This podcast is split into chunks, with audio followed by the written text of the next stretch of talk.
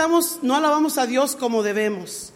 Y Dios nos invita en este día que adoremos en espíritu y en verdad. Vamos.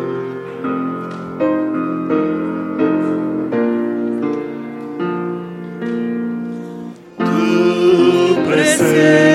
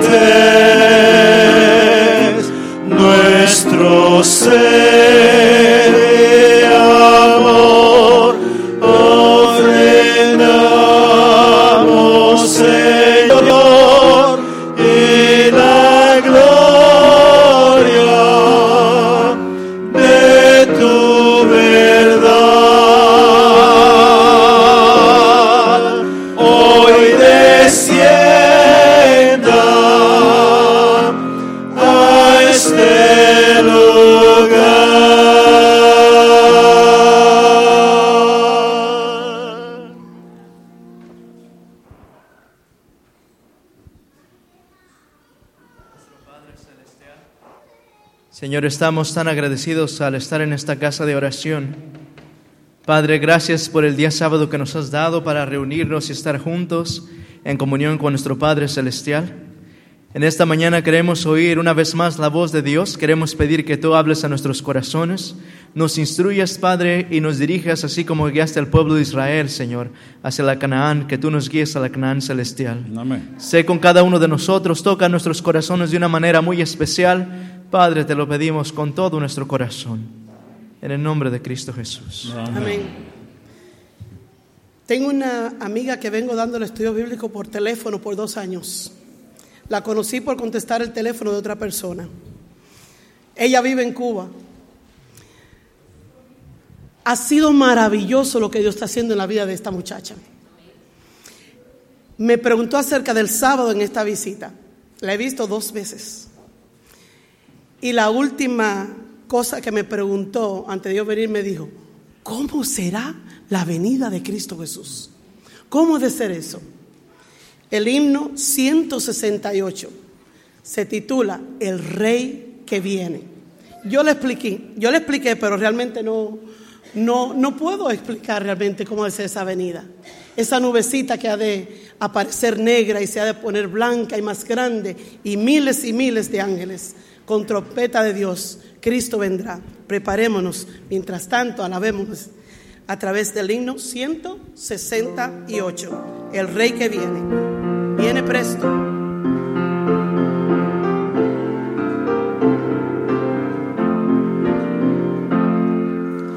El Rey que viene cerca está, el mismo que en la cruz murió. Solo viene esta vez por los que rescató. Cerca está, cerca está, a las puertas mismas llega ya. Viene presto, viene presto, a las puertas llega ya. Vemos ya señales muchas por doquier, y pronto el alba eterna podrán los pueblos ver. Cerca está, cerca está, a las puertas mismas llega ya. Viene presto, viene presto, a las puertas llegará.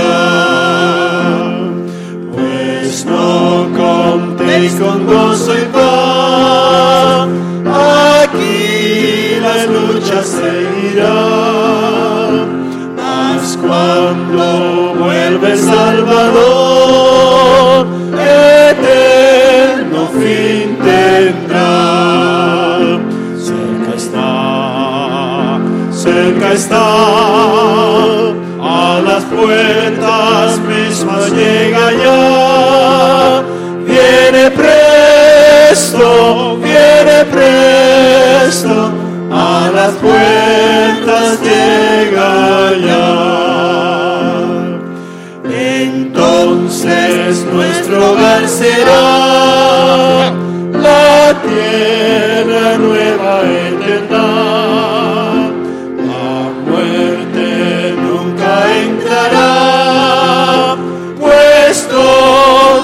Inmortal, cerca está, cerca está, a las puertas mismas llega ya.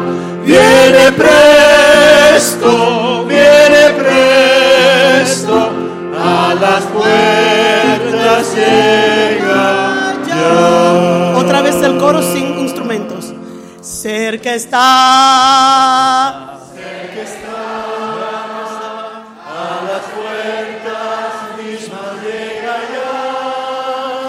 Viene presto, viene presto, a las puertas llega ya. Viene presto.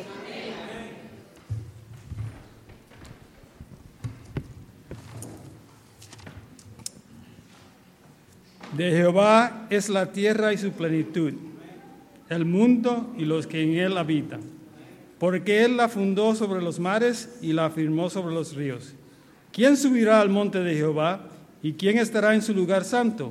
El limpio de manos y puro de corazón, el que no se ha elevado su alma a cosas vanas, ni jurado con engaño.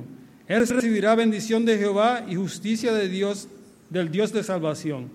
Tal es la generación de los que le buscan, de los que buscan tu rostro, Dios de Jacob.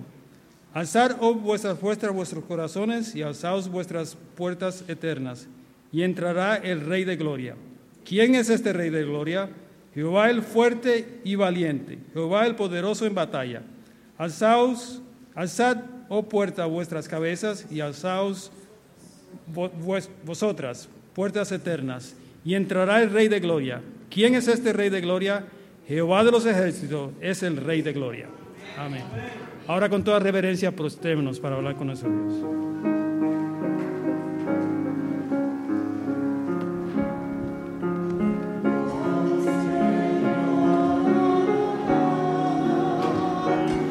Mis problemas quiero entregar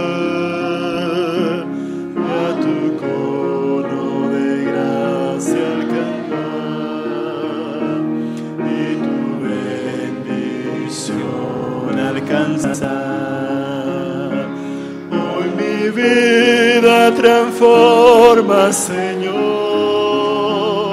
que mi mente entienda tu amor y al postrarme delante de ti, oh Señor, escucha mi oración.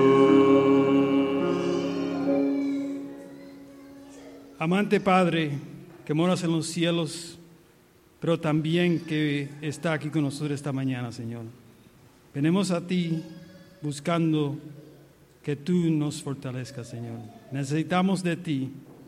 Tú eres el único que puedes limpiarnos de nuestros pecados, Señor. Tú tienes todo el poder y toda la gloria, Señor. Tus hijos aquí estamos, un grupo reunidos para alabar tu santo y bendito nombre, Señor. Que en esta mañana nosotros podamos ser elevados hacia tu trono, Señor, para estar allí junto con los ángeles y dándote gloria y honra, Señor. Esta mañana, Señor, eres, nos has dado un precioso sábado de verano, Señor. Otro día más que tenemos aquí en esta tierra.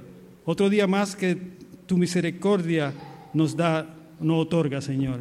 Pero quedemos en este día solamente hacer lo que tú quieres que nosotros hagamos, Señor. Seguir tu palabra, confiar en ti, Señor. Somos pecadores, Señor. No podemos guardar tu ley. Solamente podemos venir a ti pidiendo que tú nos perdones, Señor, y clamando la sangre de Jesús, Señor, que vertió en la cruz por nuestros pecados para limpiarnos de ellos, Señor. En esta mañana pido que tu Santo Espíritu sea derramado aquí y que nosotros podamos oír tu palabra a través del pastor que nos va a traer la palabra esta mañana, Señor. Que nosotros podamos ser tocados, conmovidos y también podamos eh, salir para predicar tu palabra. Vivimos en un mundo de pecado, un mundo de dolor, un mundo de sufrimiento, Señor, pero sabemos que pronto tú has de venir y al fin y poner al fin a todas estas cosas, Señor. Sé con todos los enfermos de tu grey y que sufren por muchas diferentes uh, causas, Señor. Pido que tú pases tu mano sobre, sobre ellos, Señor. Perdónanos, bendícenos, sé con nosotros, Señor. Cuando tú vengas, sálvanos. Por la sangre y los méritos de Cristo Jesús. Amén.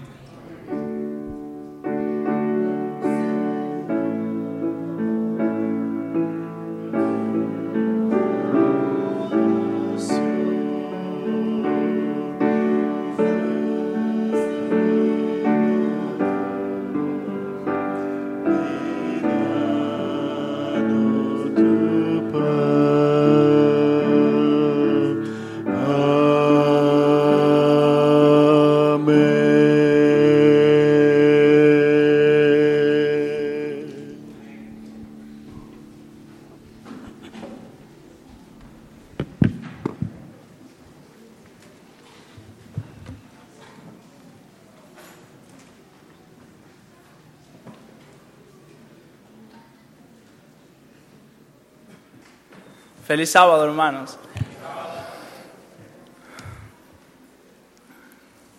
Pasado cierto tiempo, Dios puso a prueba a Abraham y le dijo: Abraham, aquí estoy, respondió.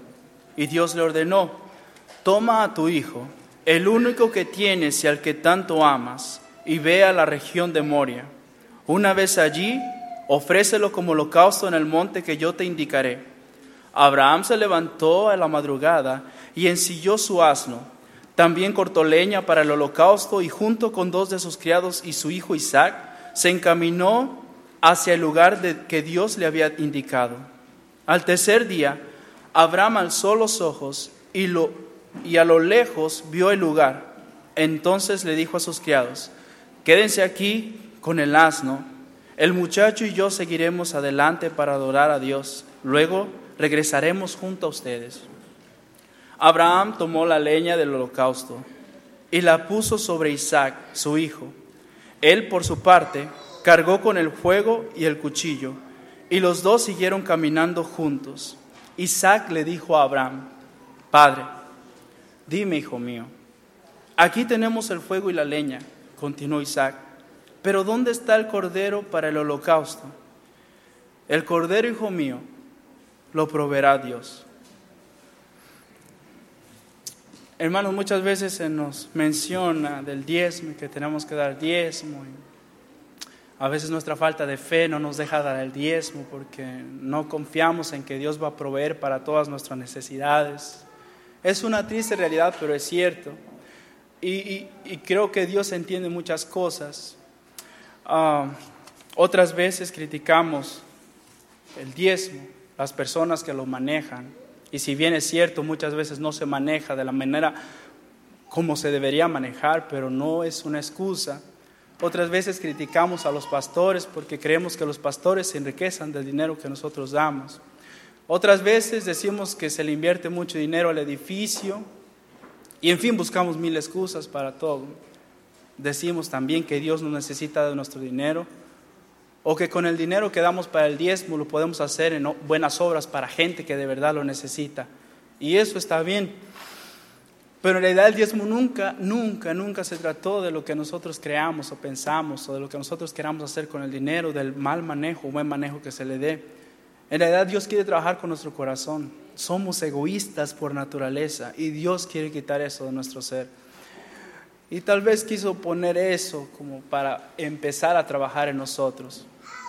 Así que al momento de dar su diezmo, al momento de apartar, no piense tanto en que, qué se va a hacer con su dinero. Y Dios nunca lo va a obligar a hacer nada, en serio. Pero Él quiere trabajar en nuestro corazón. esto no va a hacer rico al pastor, ni va a poder, el Señor se va a encargar de, de, de bendecir a los pastores, el Señor se va a encargar de, de, de, de mantener esta iglesia, el Señor se va a encargar de todo. En realidad no lo necesita, es que quiere trabajar en nosotros. Vamos a orar para bendecir el diezmo y las ofrendas. Amante y bendito Padre Celestial, te damos las gracias, Señor, porque tú nos das la fuerza para poder trabajar. Te damos las gracias porque tú nos das salud para poder trabajar. Y, Señor, sabemos que con diezmos y con ofrendas no vamos a pagar todas las bendiciones que tú nos has dado, Señor, y de todos los peligros que tú nos has librado. Sin embargo, te suplicamos que tú sigas transformando nuestro corazón. Ayúdanos a despojarnos de nosotros mismos para que tú puedas tomar y ser parte de nuestro ser. Gracias, Señor, nuevamente por todo. Y te rogamos que tú bendigas a los familiares, a, a cada uno de nosotros, Señor. Que tú proveas sus necesidades, que tú proveas un trabajo si no lo hay, que tú proveas, Señor, los pagos que se tienen que hacer si se está pasando dificultad. Pero, Señor, ayúdanos a ponerte siempre en primer lugar. Gracias por todo. En el nombre de Cristo Jesús. Amén. Hermanos, diáconos pueden pasar a coger los diezmos y las ofrendas. Para la honra y gloria de Dios.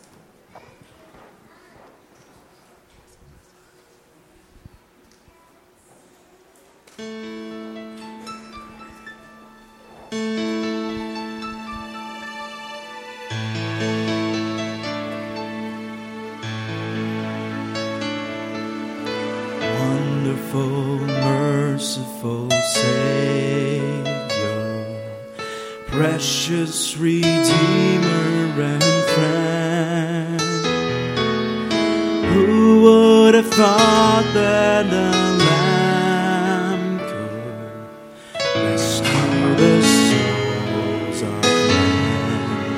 Oh, you've rescued the souls of men.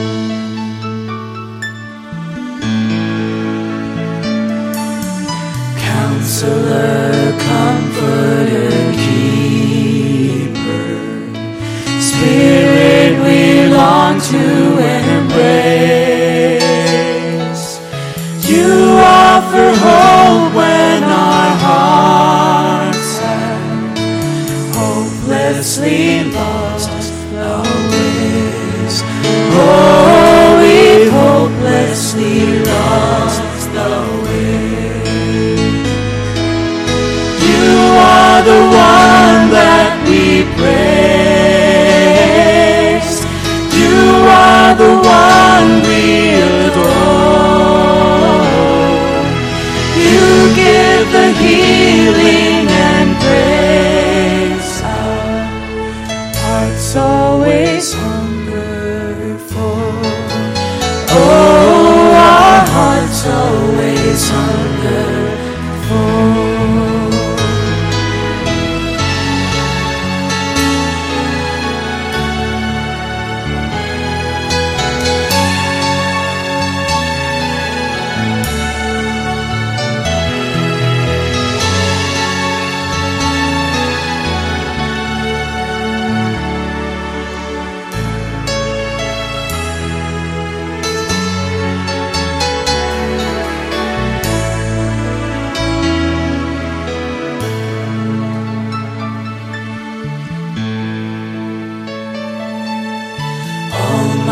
Infinite Father, faithfully loving your own, here in our weakness you find us, falling before your throne.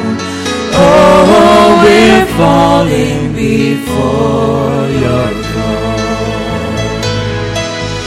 You are the one that we praise. You are the one we adore. You give the healing and grace. Our that's always hungerful. Oh, our hearts always hunger for.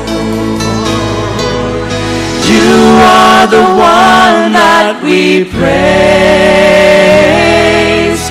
You are the one we adore.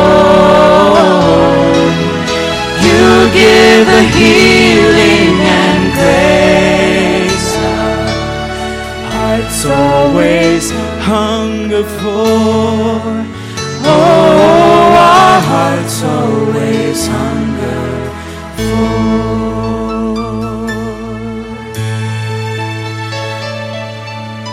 Amén.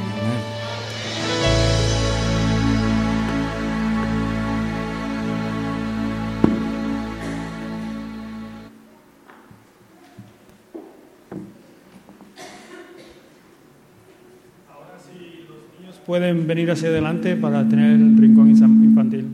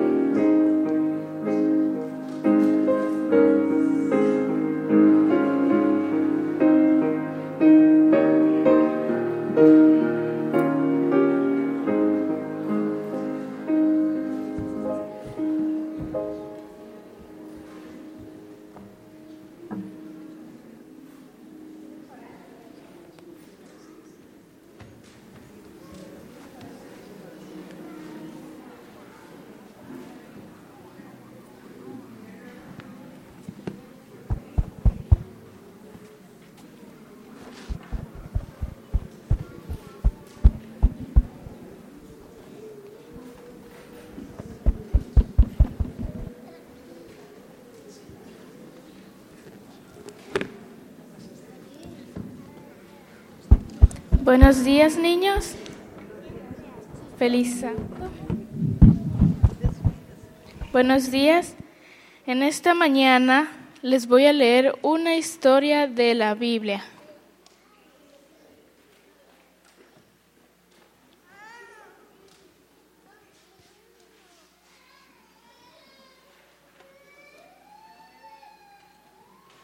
Como saben, en la Biblia hay muchas historias, pero en esta ocasión les voy a hablar de la historia de Elías y la viuda de Sarepta.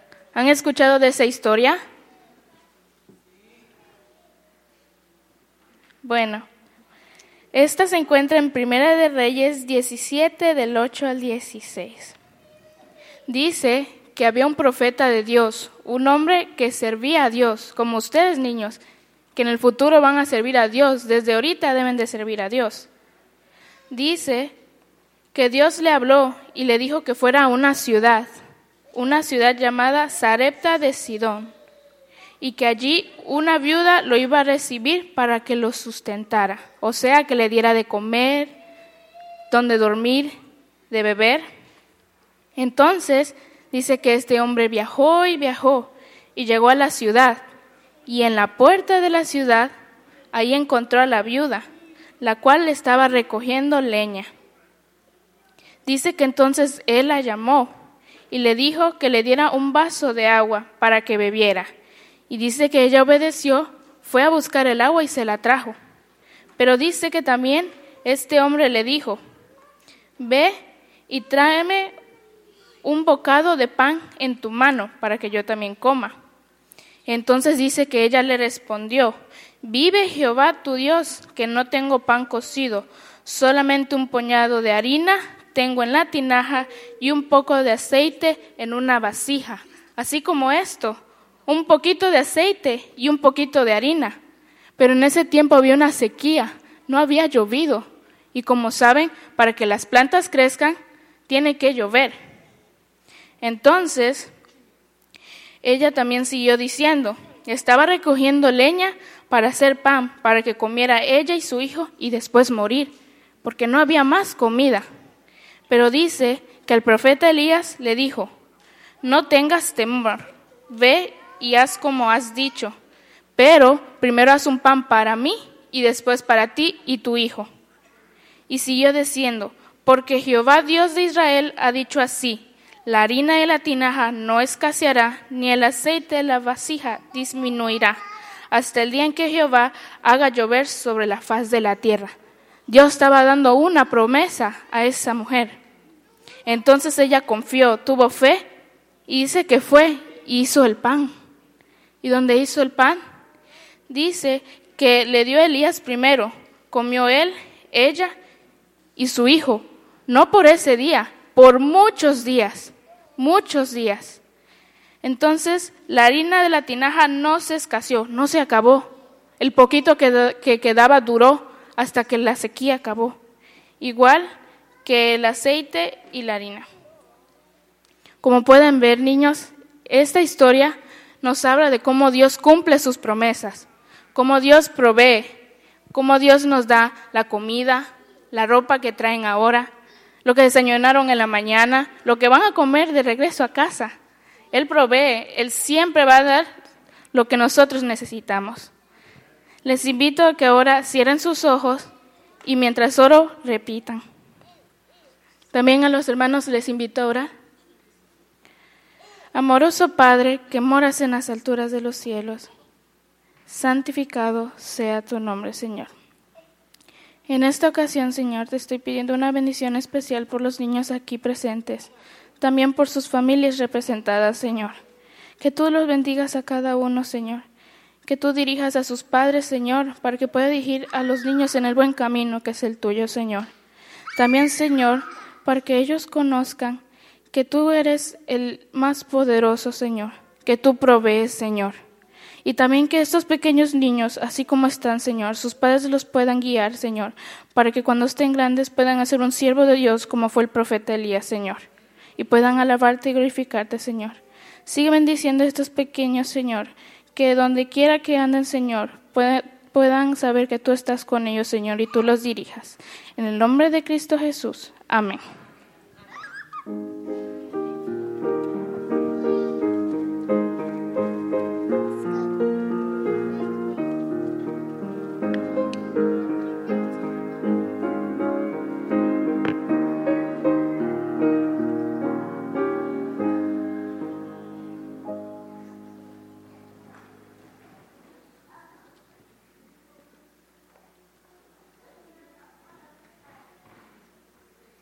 Tenemos en esta mañana varias visitas. Me di cuenta que Keila está aquí con su familia y quiero dar la bienvenida a ellos allá atrás. Yo sé que la familia Blanco está feliz de disfrutar todos sus hijos y queremos dar la bienvenida a ellos. Hay varios hermanos de este lado también. Queremos uh, que se sientan uh, bienvenidos en la casa del Señor. Esta mañana la primera parte especial la tuvo nuestra hija. Nuestra hija, Naomi Cruz, y su preten, pretendiente, Ben, uh, y estamos contentos que también pudieron estar con nosotros alabando el nombre del Señor. En esta mañana y a continuación, el hermano y profesor Rafael Sayas uh, va a traer una parte especial junto con su prima Addis Rosa. Gracias.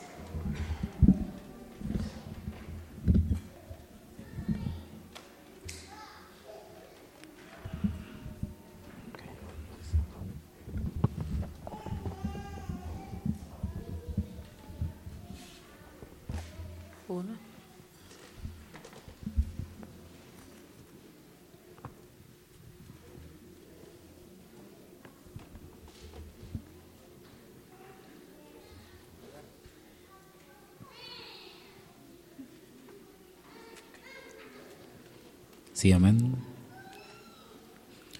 Una vez un estudiante estaba en la escuela y el profesor, eh, en un tono burlón, le preguntó si realmente creía él en Dios.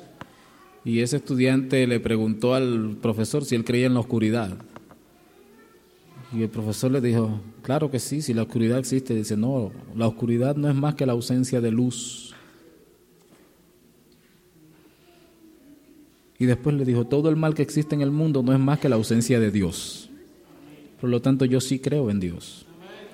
Nosotros no podemos ver a Dios con nuestros ojos. No podemos tocar a Dios con nuestras manos. Pero Él siempre está aquí. Así que aunque usted no lo pueda ver, aunque no lo pueda tocar, aunque no lo pueda respirar, Él está aquí.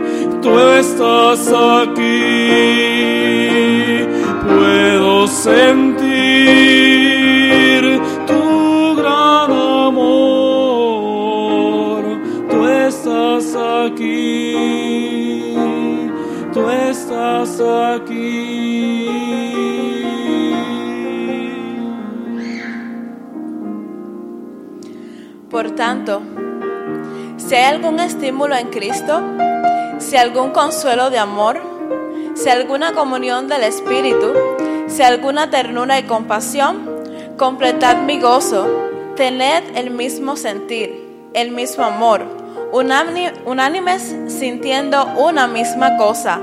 Nada hagáis por rivalidad o vanagloria, antes bien en humildad, considerando a los demás como superiores a vosotros, no mirando cada uno solo a lo suyo propio, sino también a lo de los otros. Haya en vosotros el mismo sentir que hubo en Cristo Jesús, quien, aunque era de condición divina, no quiso aferrarse a su igualdad con Dios, sino que se despojó de sí mismo, tomó la condición de siervo y se hizo semejante a los hombres. Y al tomar la condición de hombre, se humilló a sí mismo y se hizo obediente hasta la muerte y muerte de cruz. Por eso Dios también lo exaltó hasta lo sumo y le dio un nombre que es sobre todo nombre, para que en el nombre de Jesús se doble toda rodilla de los que están en el cielo, en la tierra y debajo de la tierra, y toda lengua confiese que Jesucristo es el Señor, para la gloria de Dios el Padre. Mi corazón puede sentir tu presencia, tú estás aquí, tú estás aquí, puedo sentir tu magnitud. estás aquí, tú estás aquí. Mi corazón puede mirar tu hermosura, tú estás aquí, tú estás aquí. Puedo sentir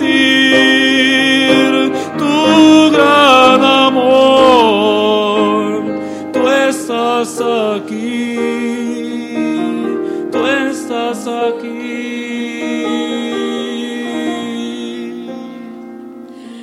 Aunque mis ojos no te puedan ver, te puedo sentir.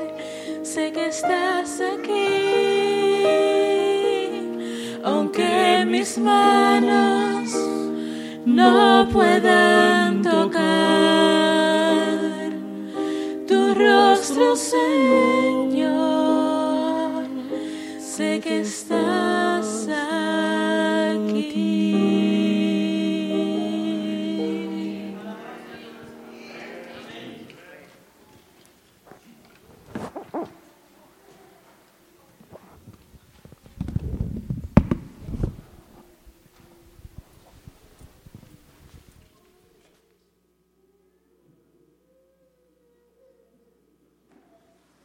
Verdaderamente estamos delante de la presencia del Señor.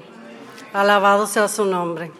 Que Dios bendiga a Ani y a Rafael por esa linda parte especial y por elevarnos al trono de la gracia del Señor. Vamos a leer la palabra de Dios en el nombre del Padre, del Hijo y del Espíritu Santo en el libro de Lucas. Lucas capítulo diecinueve.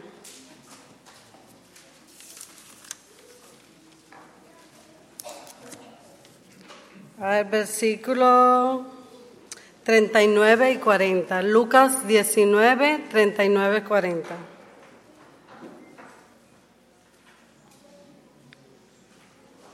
Cuando lo tengan, digan amén. Amén. Gloria a Dios.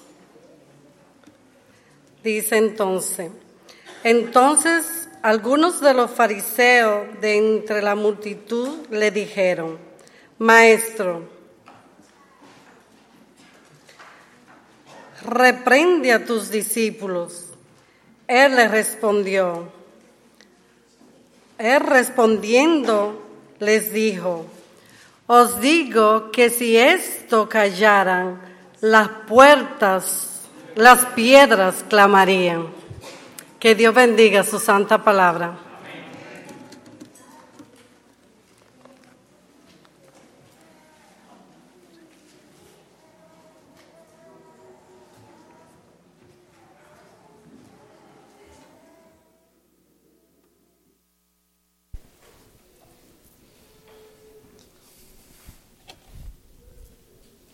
Feliz sábado. Hoy sí se oyen despiertos, amén. Qué linda música especial hemos tenido. Es una bendición poder recibir bendiciones a través de los cantos, la adoración. Y damos gracias por esos lindos especiales. Um, esta mañana estoy muy emocionado por compartir la palabra de Dios con ustedes. Y cada vez que estamos aquí en la iglesia es una fiesta, hermanos. Creo que Dios toma ventaja del hecho de que sus hijos están reunidos, deseosos de escuchar su palabra, y tiene misericordia de todos nosotros y nos ayuda a escuchar su mensaje. Así es que esta es nuestra oración en esta mañana, que Dios nos ayude a estar atentos al mensaje que Él tiene para nosotros, incluyéndome a mí mismo. Vamos a inclinar el rostro para tener una palabra de oración. Nuestro Padre Celestial, Señor, estamos muy agradecidos, Señor, por el hecho de que tenemos un Dios vivo, el cual, aunque nos ojos, nuestros ojos no le puedan ver, podemos saber que está en nuestro medio. Podemos ver las huellas del Dios infinito a través de, las, de nuestras vidas y de las vidas de los hermanos que nos rodean. Mi Señor, en esta mañana queremos pedir que el Evangelio de Cristo Jesús sea más real para nosotros. Queremos pedir que en esta mañana podamos en realidad escuchar el mensaje que Dios tiene para cada uno de nosotros. Padre, en esta mañana queremos escuchar nada más que la voz de Jesús, la voz de Dios. Padre, instrúyenos, guíanos, háblanos a través de tu palabra. Esa misma voz que el pueblo de Israel escuchó en Jerusalén y en varias de las aldeas que se ha escuchado esta mañana entre las bancas, entre nuestro medio. Que podamos ser refrescados con la voz de Jesús. Padre, me entrego en tus manos, haz de mí tu voluntad y dirígenos a través de tu palabra. Lo pedimos en Cristo Jesús. Amén. Amén.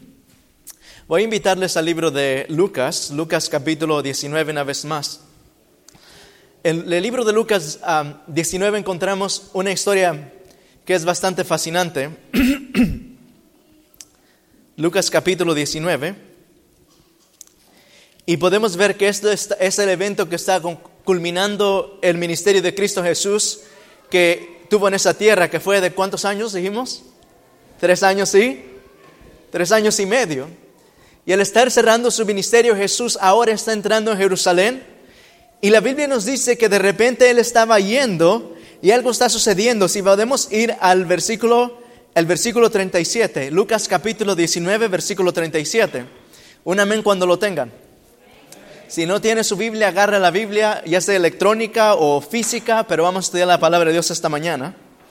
Lucas capítulo diecinueve, versículo treinta y siete, la Biblia nos dice, estoy leyendo en la versión, nueva versión internacional, nos dice lo siguiente: al acercarse él a la bajada del monte de los olivos, todos los discípulos se entusiasmaron y comenzaron a alabar a Dios por tantos milagros que habían visto.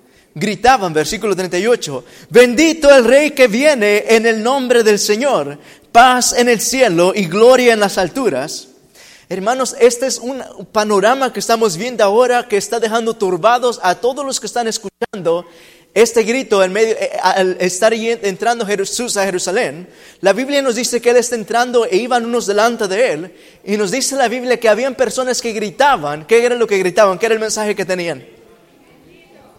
Bendito, Bendito el Rey que viene en el nombre del Señor. Paz en el cielo. ¿Y qué dice ahí? Y gloria en las alturas. Usted puede escuchar el eco que se escucha en medio de, de, la, de la multitud. Toda la gente a una misma voz dando gloria a Dios, estaban reconociendo que en este Jesús que estaba caminando no era un profeta, no era un hombre cualquiera, era alguien especial. Y la Biblia nos dice en el versículo, en el versículo treinta y siete... que la razón por la cual le adoraban, dice, al acercarse a la bajada del monte de los olivos, todos los discípulos se entusiasmaron y comenzaron a hablar, perdón, a alabar a Dios. ¿Por qué empezaron a alabar a Dios? Daban voces por todas las maravillas que habían visto. ¿Por qué daban voces? Por las maravillas, por los milagros que habían visto. Quiere decir que ellos estaban viendo algo. Había algo especial en la vida de Jesús. Estaba trabajando por tres años y medio. Había hecho tantas cosas: leprosos, uh, muertos, resucitados, enfermos, pecadores, uh, perdonados, uh, uh, gente allá en adulterio, restaurada. Y todo mundo a una voz gritaban o alababan a Dios y se empezaban a emocionar. Y lo que les estaba forzando a decir estas cosas, eh, alabar a Dios, eran las maravillas que Dios o Jesús mismo había hecho. ¿Sabe una cosa, hermano? Algo pasa cuando Jesús empieza a trabajar en su vida. Usted puede ser el más cohibido en toda la iglesia. Usted puede ser el más serio, el, el, la persona más agria y más desabrida que puede existir como, como yo. Pero cuando Jesús entra en su corazón, usted se vuelve a, no sé cómo puedo decir el nombre, empieza a proclamar por todos lados. Me hubiera gustado que ustedes me conocí, hubieran conocido hace como diez años. Se sorprendería. Y dirían, esta mañana vimos un milagro en la iglesia. Hermanos, hay algo que cuando Jesús entra, ¿verdad, Mary? Cuando Jesús entra en sus corazones, revoluciona todo el ser. Pero hay específicamente un mensaje que queremos enfocarnos en esta mañana. ¿Qué es lo que está llevando a este grupo de personas a clamar a gran voz? A dar un mensaje de alabanza, a decir gloria a Dios. Hay algo, están ellos, se dan cuenta lo que Jesús está viendo, sanó un enfermo, ajá, ajá, sal, levantó un muerto, oh, ok, ok, restauró a la persona que había pecado, había caído, ok, muy bien, perdonó pecados, levantó al leproso, eh, restauró al paralítico, hizo cuántas cosas Jesús. Y al reconocer esas cosas, no podían evitar callarse. Había algo del ministerio y el mensaje de Jesús que inevitablemente los llevaba a proclamar el mensaje de Dios. Algo pasa de repente en el mismo pasaje. Vamos a ir al versículo treinta y ocho en adelante. Noten lo que pasa. Dicen, bendito el rey que, que viene en el nombre del Señor. Nos sigue diciendo la Biblia, paz en el cielo y gloria en las alturas. Nota el versículo treinta y nueve. Entonces de repente se acercan unas personas por ahí y la Biblia nos dice, entonces algunos de los fariseos de entre la multitud le dijeron, ¿qué le dijeron? Maestro, Maestro ¿qué más dice ahí? Reprende a... Dice, ¿qué está pasando? Uno de esos líderes espirituales se acercan a Jesús y dice, Señor, por favor, ¿qué está pasando? Tú tienes que reprender a estos, a tus discípulos. Tienes que decirles que se callen. En otras palabras, tú tienes que hacer algo para que estas personas cesen de dar este testimonio, de dar este mensaje, de afirmar las buenas nuevas de Dios, que ellos cesen, repréndelos. La palabra reprende es una un poco más profunda. Esta es una palabra muy sencilla, pero la palabra reprender es más profunda que decirle, oh, por favor, hermano, guarde silencio. Ir a forzarlos a que callen. Y Jesús responde de la siguiente manera. Noten lo que dice. Pero Él les dijo, les aseguro, ¿qué dice ahí? Os digo, les aseguro, que si estos callaren, ¿qué dice ahí? Gritarán las piedras. En otras palabras, si estas personas callan, las piedras mismas van a clamar. Era un mensaje tan revolucionador, era algo que había tos, trastornado completamente el pueblo de Israel en los alrededores. Era algo que la persona, al experimentarlo en su vida personal, no podía callar, por cuán menos elocuente que fuera. Y Jesús dice, mira, si yo digo a que estos callen, las piedras van a hablar, van a gritar. ¿A qué se refiere Jesús con eso? Ese sería un estudio que podríamos hacer en otra ocasión. Pero podemos ver que era un mensaje el cual nadie podía ponerlo en silencio. Era un mensaje que aún las autoridades podían perseguir a las personas que estaban proclamando el nombre de Dios. Y aún si toda voz y toda palabra fuera cesada, aún se proclamarían las bienaventuranzas y la gloria a Dios. Amén. Creo que están un poco dormidos esta mañana. Está bien, vamos a despertar, no hay problema. Este mensaje, este ministerio de Jesús, era algo que ni siquiera los humanos mismos podían callarlo. Jesús dice, si estos callaren, las piedras mismas hablarán. Sabe, muchas de las veces he hablado con el Señor y dijera, Señor, yo quisiera que esto fuera hoy, porque aparentemente todos estamos muy callados hoy en día. Pero hermanos, es el mismo mensaje, el mismo mensaje que revolucionó el tiempo de Jesús en su ministerio en, esa, en la tierra, fue el mismo mensaje que llevó a los discípulos después de eso a no callar. Doce de ellos solamente fueron y saquearon con todo el mundo. Y la Biblia nos dice que lo voltearon ¿cómo? De arriba para abajo, ¿verdad? Llevaron el mensaje por todos lugares. Era un mensaje que lo vivían los discípulos en sus vidas. Era un mensaje que el mismo cobarde Pedro, que en, unas, en unos días, cuarenta días antes, había negado a Jesús, había experimentado el perdón de Jesús en, en, en el jardín. Y, y, y tal vez nos dice como el canto, voy al jardín, ¿cómo dice? El, el canto este, I go to the garden alone, right? A solas al jardín yo voy. Y, y, y Pedro ahí experimenta su conversión.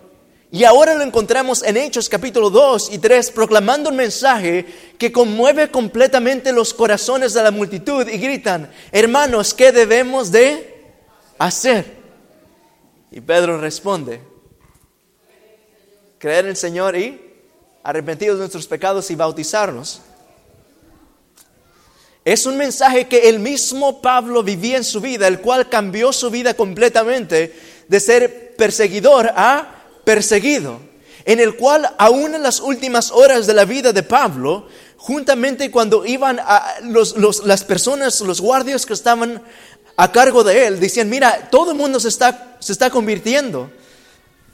Los guardias tenían miedo de que gente estuviera alrededor de Pablo, porque todo aquel que venía en contacto con él no podía evitar pero escuchar la palabra de Dios y ver a Jesús. Al punto que a la hora de ejecutar a Pablo, fue la orden dada que no fueran muchos soldados con él y solamente unas personas escogidas, porque ellos temían que aún en la misma hora de la muerte de, Pe- de Pablo, muchos de estos se convirtieran más. Un mensaje que no puede callar. Pero ¿qué tipo de mensaje es este, hermanos? Y es lo que quiero compartir con ustedes hoy en día. Si estos callaran, las piedras hablarán. ¿Qué era el mensaje que Pedro, Pablo, Juan, los pioneros han disfrutado, el cual ha llevado a la humanidad a escuchar este mensaje? Vamos a ir al libro de, de Apocalipsis. Apocalipsis capítulo catorce.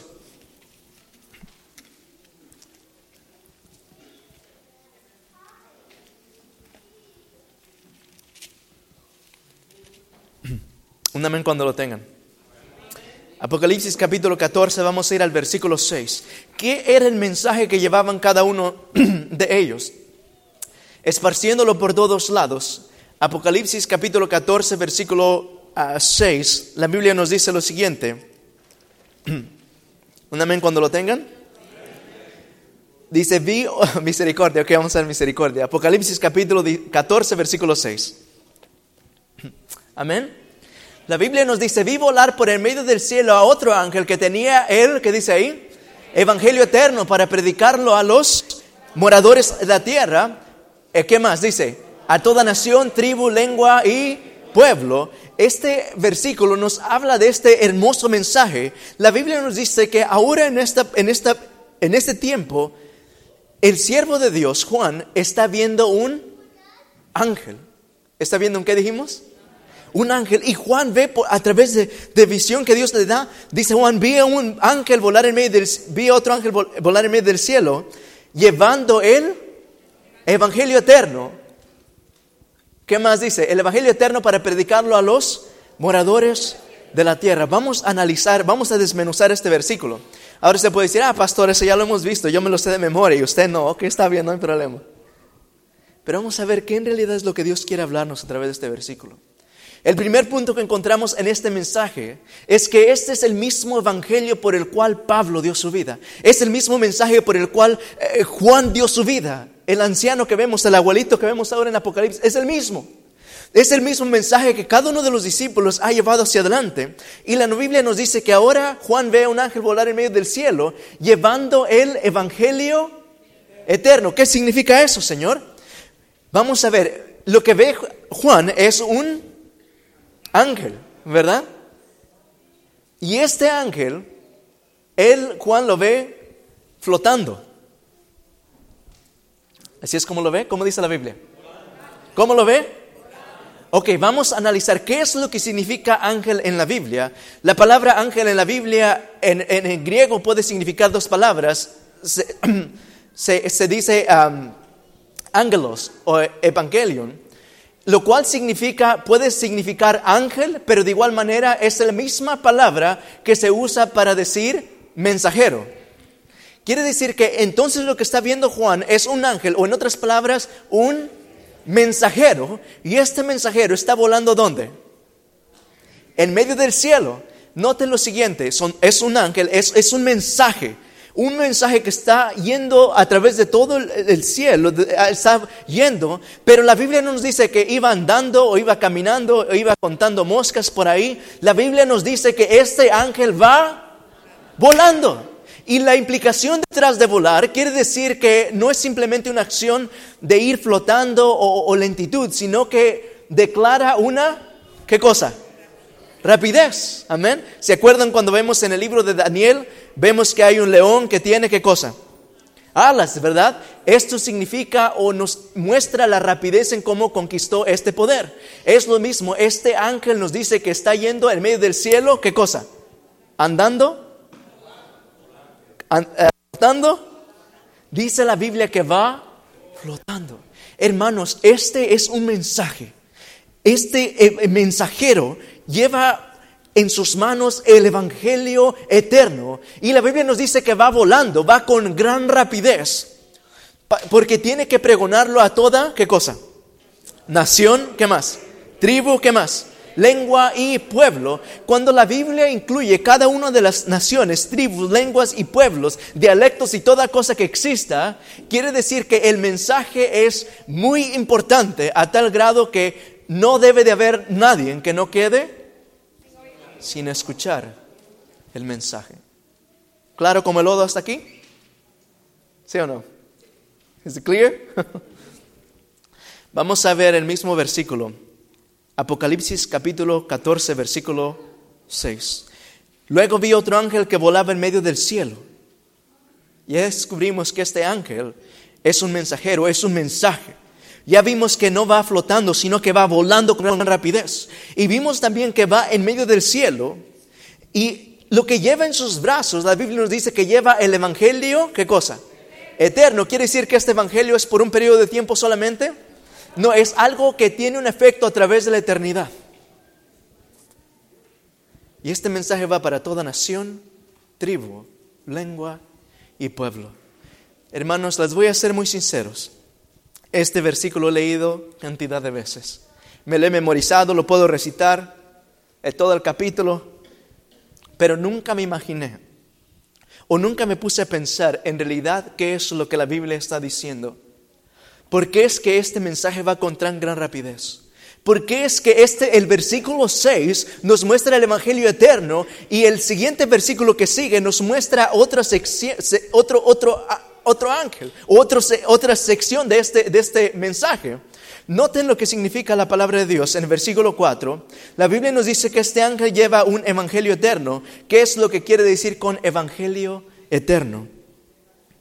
¿Qué significa el evangelio eterno? Vamos a desmenuzarlo un poco más. Si hoy en día yo pudiera preguntarle a, a Pedro, Pedro, ¿qué significa el evangelio para ti? Y él pudiera ver a nosotros y decir, Iglesia Maranata, el evangelio significa el perdón inmerecido de Jesús. El evangelio eterno significa a Cristo Jesús colgando de la cruz, pagando por mis pecados para que yo pueda experimentar la libertad. Si yo le fuera a preguntar a Pablo, alguien que era un gran predicador del evangelio, yo le podría preguntar, Pedro, perdón Pablo, ¿qué significa el evangelio? Él me respondería de la siguiente manera. Vamos a ir al libro de Romanos. ¿Qué significa el evangelio?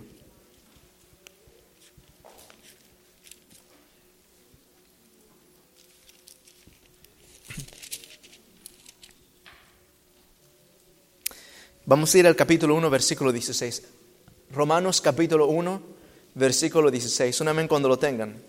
¿Qué es este evangelio? Ya vimos que es un ángel, sí va con gran rapidez, pero ¿qué es lo que tiene? ¿Qué es tan importante acerca de este evangelio que va con tan gran rapidez?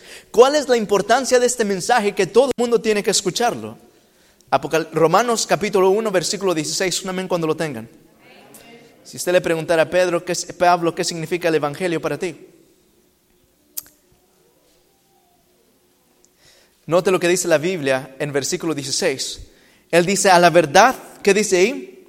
No me avergüenzo del evangelio. Porque ¿qué es el evangelio? Pues es el poder de Dios. ¿Para qué cosa? Para salvación. ¿A quiénes? A todos los que creen. De los judíos primeramente, pero también de los gentiles. Amén. Note lo que la Biblia nos dice, hermanos. El evangelio eterno. ¿Qué es este evangelio que lleva este ángel? Es, Pablo nos dice que es el poder de Dios. ¿Para qué? Para salvación. ¿A quiénes?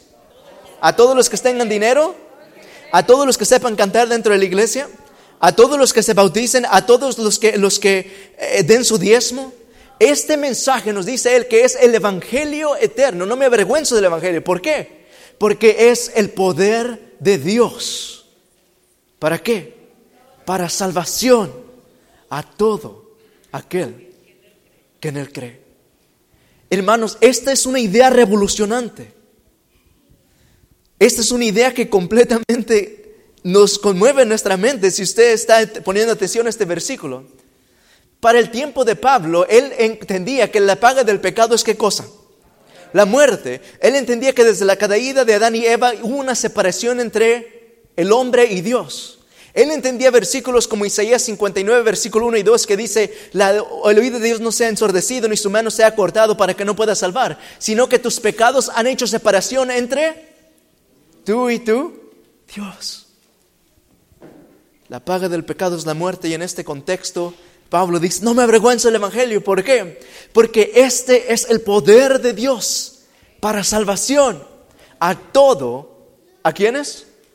A todo aquel que cree.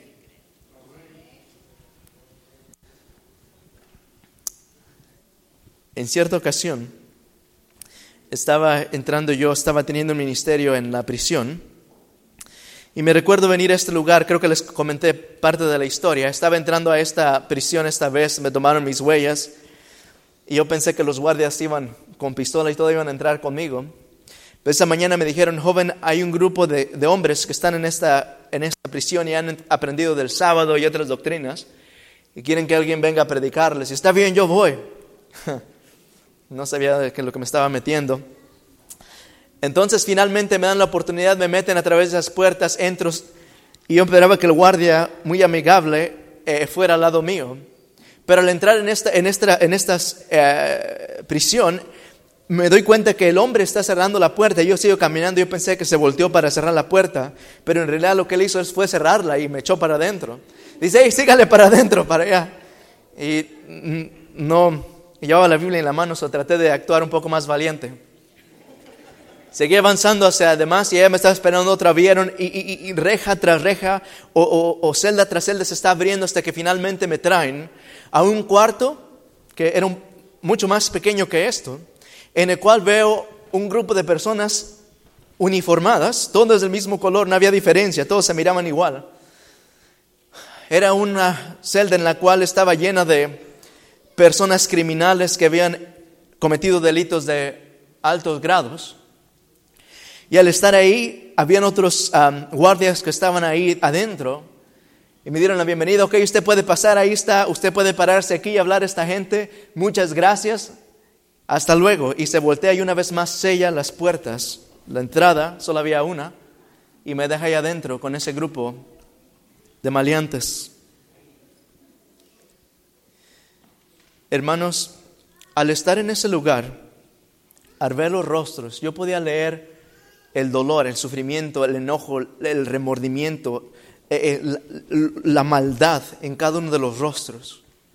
Ellos tenían sus Biblias en sus manos, sin pastas. Gente ahí grandes y fuertes, y yo pensaba que uno de ellos solo me podía comer completamente. Así es que yo estaba orando a Dios y cantando himnos en mi mente. Y al pasar el tiempo, en ese mismo momento inmediatamente me pude pensar, Señor, ¿qué voy a hablarle a esta gente? Y al punto de estar enfrente de ellos, no eran como unos de nosotros que estamos mirando al cielo y al abanico y otros lugares. Todos estaban absorbidos con las vistas hacia adelante. Yo esperaba que miraran por otro lado, algo pasara. Sentía que me estaban comiendo. Hermanos, todos atentos, con semblantes serios, listos para escuchar qué era lo que este muchachito tenía que decirles. Y en ese momento yo me recuerdo pedirle al Señor, Señor, por favor, dame un mensaje para ellos. ¿Qué es lo que puedo compartir con estas personas? ¿Qué tal si no les gusta el mensaje y tal vez hasta me acaban aquí mismo? Y en ese momento vino a mente este, vers- este mensaje, el evangelio eterno. Y empecé a predicar de Romanos capítulo uno, versículo dieciséis, el dieciséis que dice Pablo, no me avergüenzo del evangelio porque es el poder para salvación a todo aquel que cree. Y al estar predicando de este Jesús, de este evangelio eterno, les pude compartir muchos más versículos que hablan en cómo es que este evangelio puede ser posible en realidad. Si nota este versículo usted, nos dice que este evangelio es el poder de ¿quién? De Dios. La palabra en griego para poder es dínamos. Dígalo conmigo. Dínamos. Que suena como dinamita. Quiere decir que él está diciendo, este mensaje es como dinamita. Es la palabra que se usa, dínamos, dinamita. It is the power of God unto salvation of man, to everyone who believes. Es el poder de Dios para salvación a todo aquel que cree. Él, Pablo dice, es el poder. Es algo que revoluciona, que quebra completamente todo, todo obstáculo. Pero mis queridos hermanos, este evangelio es poderoso solamente para aquellos que creen. Quiere decir que el poder va a ser manifestado solamente donde se encuentra la fe. Eres, es el poder de Dios para salvación a todo aquel que cree. ¿Qué significa esto, pastor? Muy bien. En el principio, cuando Dios empieza a hablar, sea la luz. ¿Y qué pasó? Fue la luz. Y después dice Dios, sea, haya separa, expansión o separación entre la tierra y el agua. ¿Y qué pasó? Y hubo, ¿verdad? Después Dios dice uh, que hayan árboles y cada uno dé su fruto de acuerdo a, a él. ¿Y qué pasó? Hoy en día podemos disfrutar los mangos y no sé cuántas otras frutas a usted le gusta. Todo esto vino a la existencia simplemente porque, ¿qué pasó? Dios, ¿qué hizo? Habló y eso fue. La palabra de Dios nos dice que cuando Dios habla, por su palabra fueron los cielos hechos. ¿Amén? Entonces, ¿qué es lo que quiere decir este evangelio? Quiere decir que cuando Jesús trae un mensaje y que dice, ponme en memoria, como dice Isaías cuarenta y dos, versículo veinticinco. Hazme recordar. O como cuando dice en Isaías uno dieciocho, aunque tus pecados fueran como la que dice ahí, vendrán a ser como, como blanca lana. Hermanos, quiere decir que cuando usted escucha la palabra de Dios, cuando Dios dice, dame hijo mío tu corazón, y dice, Señor, pero está muy sucio. Dice, dame hijo mío tu corazón y que tus ojos observen mis caminos. Cuando usted ve esta palabra, dice, Señor, yo creo. Me siento como venir a ti, no. Me siento digno, no. Pero tu palabra lo dice, ¿qué cosa? Yo lo creo. Es el, el evangelio eterno es tomar las promesas de Dios tal y como son. Es creer a Dios absolutamente, aun cuando su corazón le esté dictando, dictando que no es así. Vamos a ir al libro de Lucas muy rápidamente.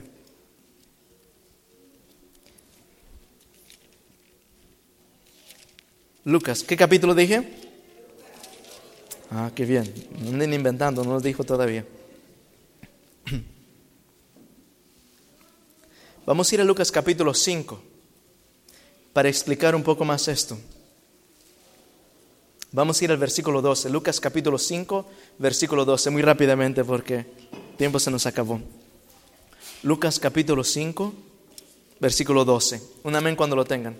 Note lo que la Biblia nos dice, en otra ocasión, Lucas cinco, doce, en otra ocasión, cuando Jesús estaba en un pueblo, Lucas cinco, versículo doce. En una ocasión, cuando Jesús estaba en un pueblo, se presentó un hombre cubierto de, ¿qué dice ahí? Lepra. Al ver a Jesús, cayó rostro en tierra y le suplicó, Señor, si quieres, ¿qué dice ahí? Puedes limpiarme. Notemos el evangelio eterno o el evangelio o el poder de Dios para salvación en este pasaje. Hay un hombre, Jesús entra en una aldea y hay un hombre que está completamente lleno de lepra, su, su piel está putrefacta, miembros de sus manos se le están cayendo, huele mal, no hay nadie a su alrededor. La familia de él tal vez empezó a tener un tiempo con él al principio cuando estuvo enfermo, pero después de un tiempo vieron que tal vez no era la mejor idea, estaba completamente abandonado. Y este hombre con lepra Al mirar sus manos, podrían decirle a sus manos que no había ninguna solución. Al poder ver su condición, él podía ver que era lo peor de la sociedad. Al ver, al ver su vida espiritual, él podía ver que aparentemente estaba cortado absolutamente de la presencia de Dios, porque la lepra era considerada como pecado en aquellos tiempos. Y con todas estas cosas que su vida le dictaban, escucha de Jesús. Y escucha cómo Jesús está sanando gente. Y él puede escuchar cómo Jesús está ayudando a las personas. Y cómo, versículos antes de eso, es cómo uh, uh, uh, Pedro mismo dice: Señor, no hemos pescado nada toda la noche, mas en tu palabra dejaré caer las redes. Y él las deja y, y agarra una gran cantidad de peces. Él puede ver cómo la palabra de Dios tiene un poder. Y esto es suficiente para este hombre. Va corriendo y la Biblia nos dice que cae rostro abajo, rostro a tierra, enfrente de Jesús. ¿Y cuáles son sus palabras? Dice: Señor, si quieres, puedes limpiarme. En otras palabras, él no vino y dice: Señor, tal vez, no sé, tal vez tú sí puedas, pero no sé, tal vez no, pero es mi última oportunidad, voy a darle una oportunidad. Esas no son las palabras de este leproso. Él viene y dice: Señor, yo sé, yo te conozco, te he visto, te he escuchado, y si tú quieres, tú puedes sanarme. Si no quieres, no. Pero si tú quieres, tú puedes. En otras palabras, la decisión está ¿en quién? En ti y no en mí, porque yo creo absolutamente. Note lo que nos dice la Biblia después de esto, hermanos. En el siguiente versículo, Jesús extendió la mano y tocó al hombre y dijo: sí quiero, queda o sé limpio. Y al instante se le quitó. ¿Qué dice ahí? Hermanos, este es el evangelio eterno. Es gente radical tomando la palabra de Dios tal y como es. Es gente cuando Jesús dice: aunque tus pecados fueran rojos como la que dice ahí, como la grana, serán, llegan a ser blancos como la nieve. Y cuando usted ve este versículo, Señor, yo creo, me aferro a este versículo, si tú quieres puedes hacer eso en mi vida.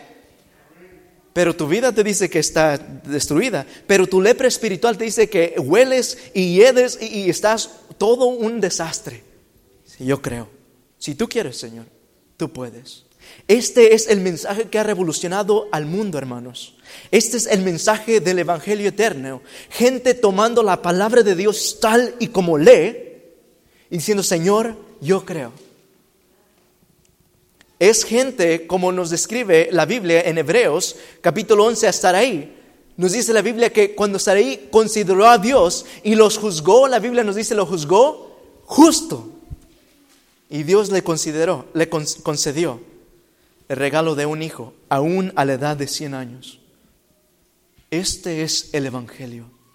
Es gente tomando la palabra de Dios tal y como es.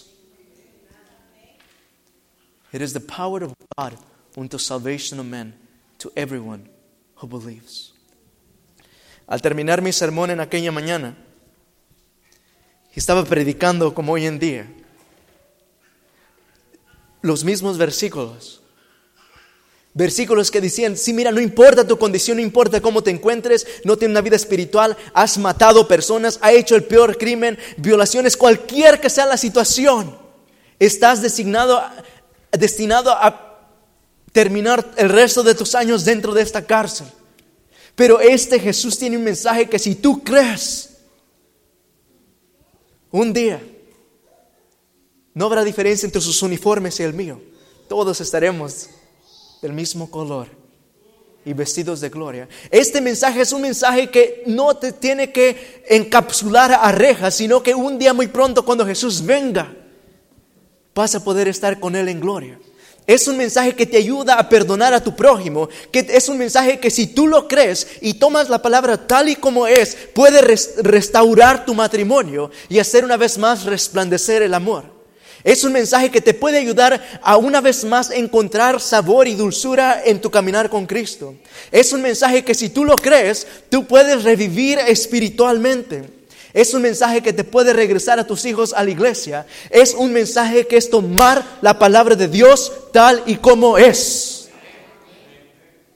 Si estos callaren, las piedras hablarán. Este es el mensaje que tenemos. Muchas veces me he preguntado, Señor, ¿por qué es que hay tan poca evidencia del poder de Dios? Hermanos, el problema nunca es con Dios. El problema siempre es con nosotros. Dios quiere que su iglesia, una vez más, tome a la palabra de Dios tal y como es. Quiere decir que aunque nuestros ojos no puedan ver nada, no puedo ver, mi corazón me dice que estoy muerto espiritualmente, pero si yo estoy escuchando la voz de Dios, estoy estudiando mi Biblia, no importa lo que mi corazón me dicte, mi vida espiritual está resplandeciendo con Jesús, lo sienta yo o no. Esto quiere decir que si yo acepto a Jesús ahora en este momento, antes de salir por esas puertas, no importa qué cosa pase sobre de mí, yo puedo morir, ser destruido, lo que pase, yo puedo tener la certeza que volveré a ver a mi amado Jesús. Este es el evangelio eterno. Usted se pregunta por qué va con tan gran rapidez. ¿Por qué es que tiene que ir a toda tribu, lengua y pueblo? Nació en tribu, lengua y pueblo. Es porque hay poder para restaurar a todo pecador. A toda persona que se sienta cortado de la mano de Dios, no importa qué es lo que haya hecho. Hay poder en Jesús para poder ser traído y restaurado una vez más al seno de Dios. Jesús no murió en vano. Cuando estas personas escucharon ese mensaje, yo levanté los ojos para arriba y pude ver aquellos rostros llenos de lágrimas, completamente conmovidos. Hermanos, los rostros literalmente de estas personas eran como piedras, cicatrices, tatuajes, todo lo peor que usted puede imaginar. Era, lo hacía temblar ver estos rostros. Pero aquella mañana fueron movidos completamente y sus corazones fueron derritidos con el hecho de que escucharon que finalmente, si el juez dio sentencia de vida de, de, de, de, de, completa toda su vida en la cárcel, si no había nadie que les escuchara, pero había alguien en el cielo que estaba dispuesto a darles una oportunidad más. Y hermanos, aquellos rostros, con el pasar de los sábados, de los días que yo regresé a ver con ellos, estaban completamente diferentes, gozosos, contentos, lágrimas. Y a veces decía, ustedes parecen niñas, ya cuando tenía confianza, siempre lloran. Pero era porque Jesús estaba tocando sus corazones. No he visto una congregación más fiel que aquella persona. Ayunaban todo el sábado, eran maltratados los días antes simplemente para que les permitieran pasar una hora, dos horas en el servicio el sábado. Me decían, pastor, usted no sabe qué es lo que pasamos nosotros. Pero no importa, esta palabra es poderosa, nosotros queremos estar aquí. Y a veces al reunirme con ellos decían, pastor, le pregunté, ¿y dónde está el otro muchacho? El pastor lo golpearon porque él quería observar el sábado y no está con nosotros, pero estamos orando.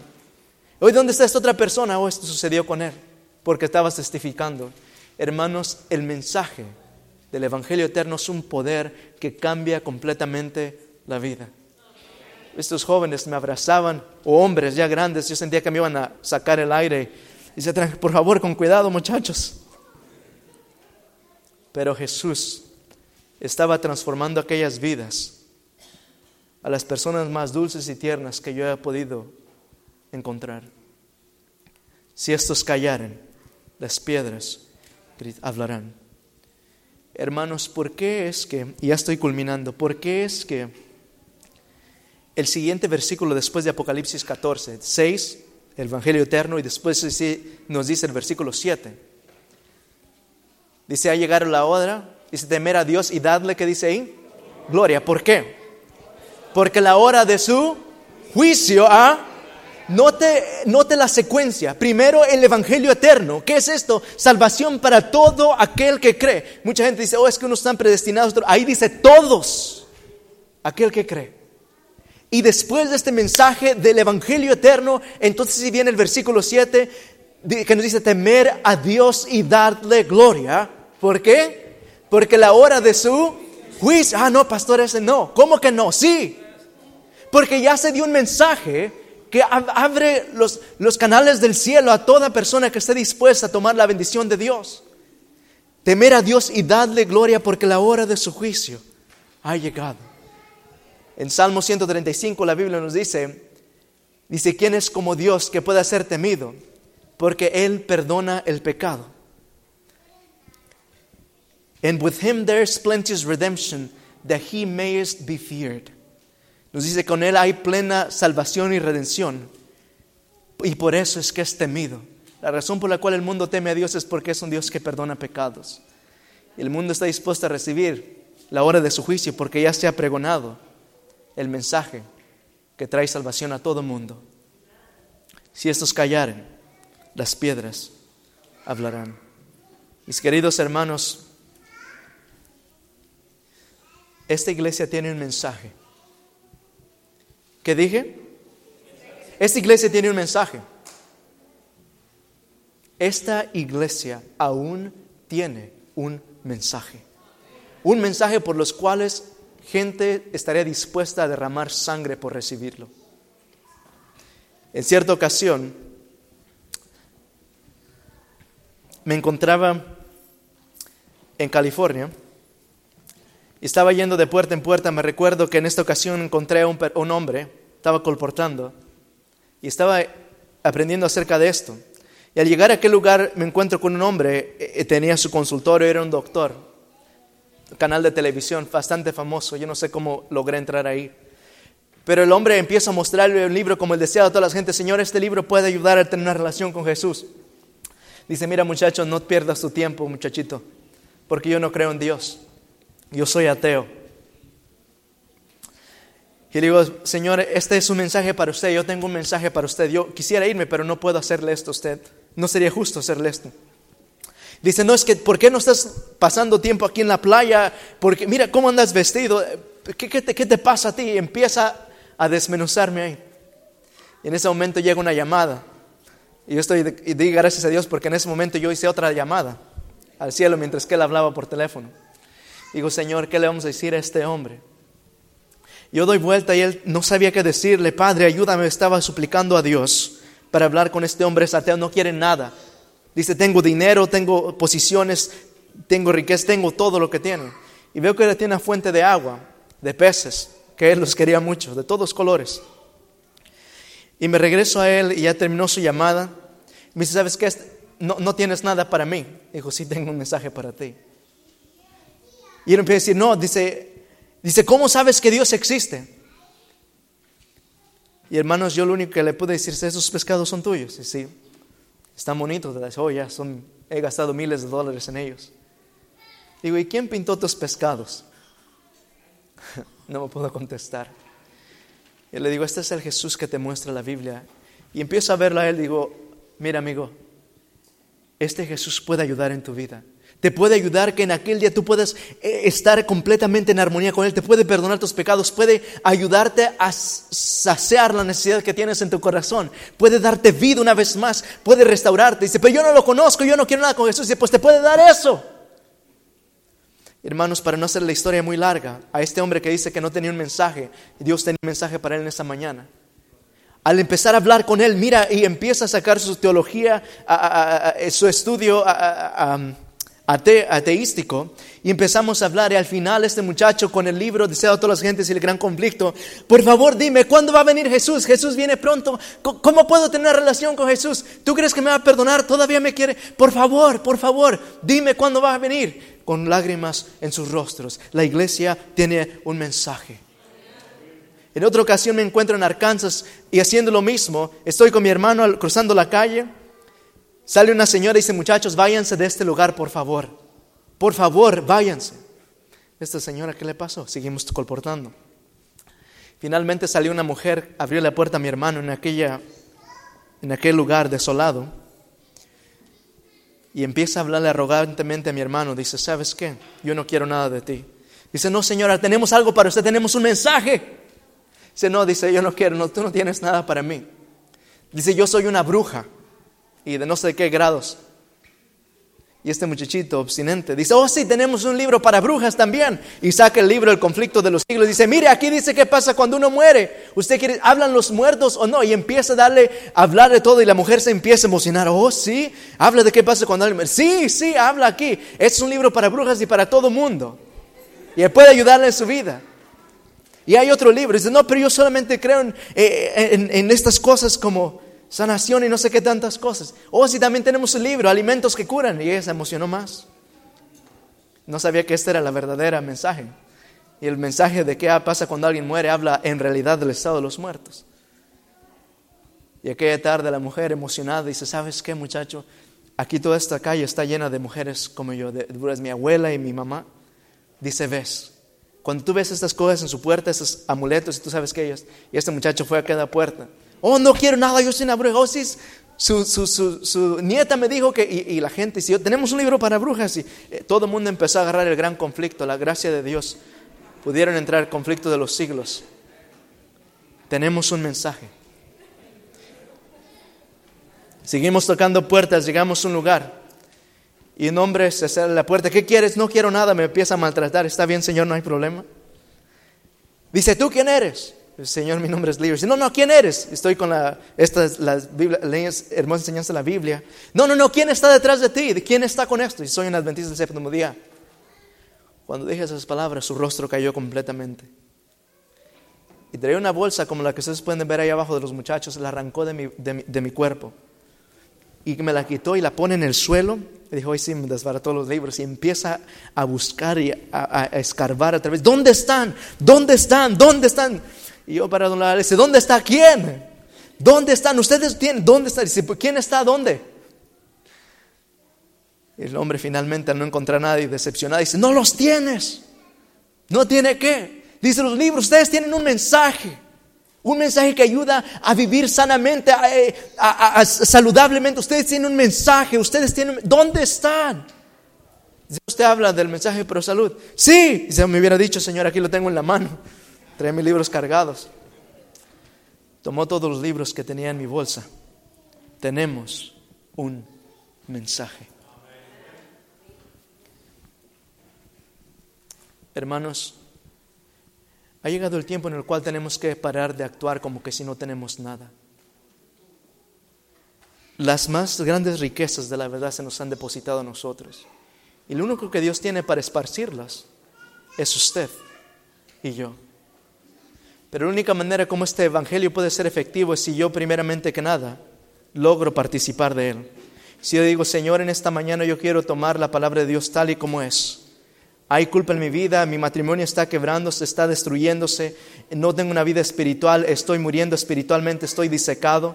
Usted logra ver cada una de estas cosas, pero esta mañana escucha la voz de Jesús. Y quiere decir, Señor, yo quiero renovar mis votos de consagración contigo. Quiero tomar la palabra tal y como es. Si este es su deseo en esta mañana, escuche, no se levante solamente si usted no tiene el deseo. Si usted reconoce que está escuchando la voz de Jesús, usted reconoce que el evangelio es el poder de Dios para revolucionar su vida. Y si quiere decir, Señor, no lo he probado, pero yo quiero. Y este es su deseo, voy a pedirle que se ponga en pie. I want to experience this power of God in my life. If this is your desire, I will invite you to stand up, friends. Si estos callaren, las piedras hablarán. Hermanos, el evangelio eterno no es simplemente dado para disfrutarlo, es verdad, es una verdad. Pero cuando usted recibe este mensaje en su corazón, no puede evitar más que dar gloria a Dios y anunciarlo.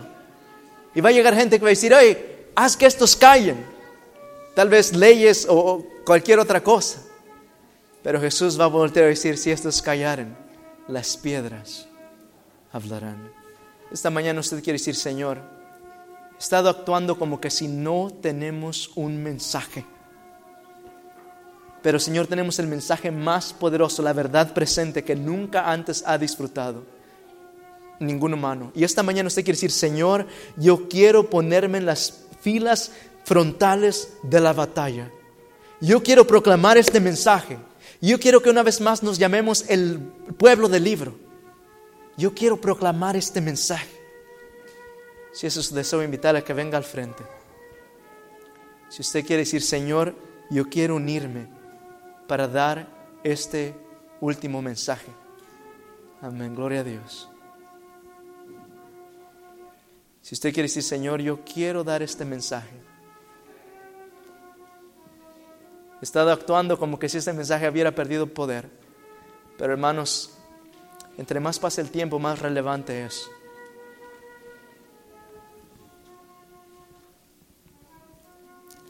Este no es un llamado de emoción, es un llamado de sobriedad. Dice Jesús, yo quiero estar en las filas frontales y si caigo y voy llevado al suelo, alabado sea el nombre de Dios. Este es un mensaje digno por el cual morir. Vamos a orar. Nuestro Padre Celestial.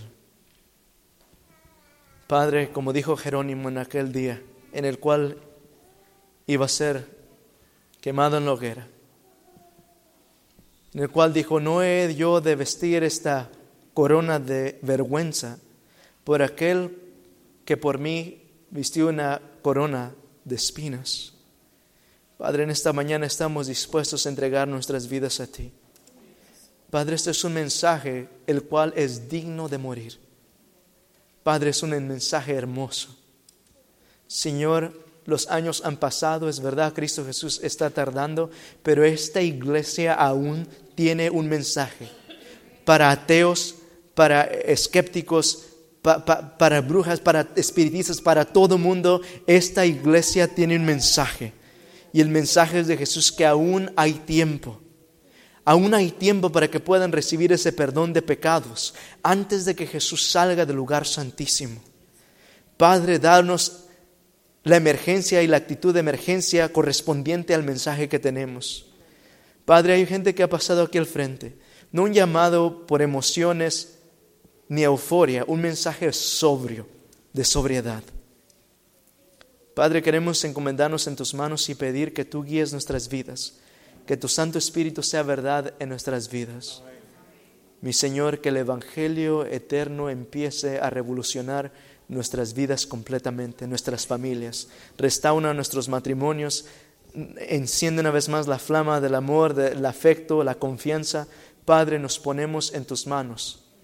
Vamos a luchar por nuestros hijos, por nuestras familias, por nuestros seres queridos. Hay un mensaje hoy en día.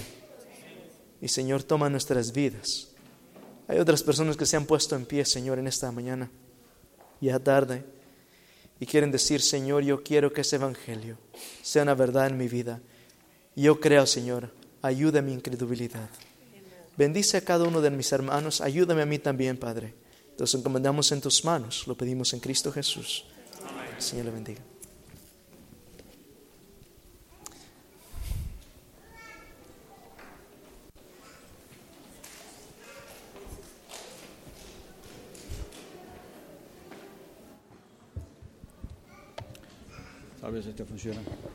Vamos a cantar para terminar las notas del himno número ciento sesenta y dos. Uno, dos.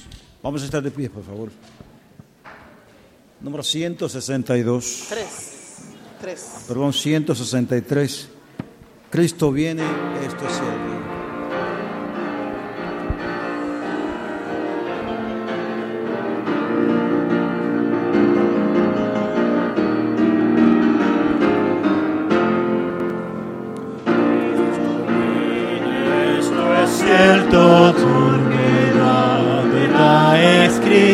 Siempre fiel a su promesa, por lo suyo ya regresa. Cristo ya era el Señor, traes de la tumba triste, de inmortalidad los viste. Si vendrá, oh si vendrá. Está muriendo, Dios su vida bendiciendo, en ella resplandeciente, en las nubes impotente, el de ella era el Señor, vele ya venir en gloria, coronado de victoria. Si vendrá, oh si vendrá. Las espinas de despecho, rayos rojos se han hecho, y la caña se ha vuelto rey o cetro de su imperio. Vedle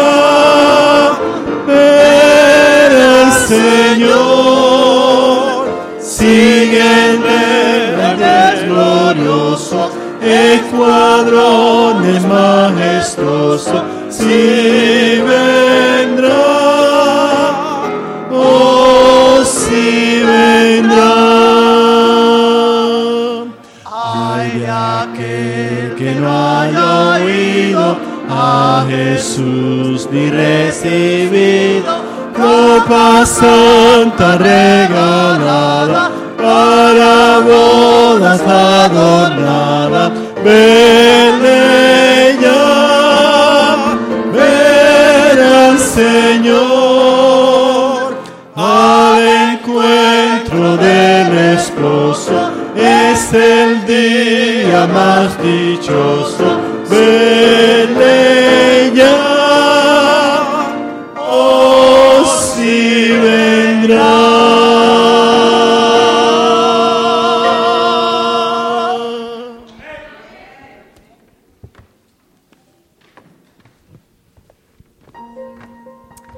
Nuestro Padre Celestial, Cristo Jesús, en verdad vendrá y muy pronto, Señor. Nuestros ojos han de ver los cielos desplomarse y dar entrada al Rey de Reyes y Señor de Señores. Padre, hasta aquel día, aun cuando nuestros sentidos, nuestros impulsos nos digan que no está pasando nada, Padre, hasta aquel día, por fe, ayúdanos a empezar a saborear el cielo. Por fe, ayúdanos a ver la entrada de la venida de nuestro Señor Jesús. Y por fe ayúdanos a vivir vidas en, en armonía y correspondientes a la vida de Cristo Jesús. Bendice a tu pueblo, Padre. Ayúdanos, nos entregamos en tus manos. Pedimos en Cristo Jesús. Amén.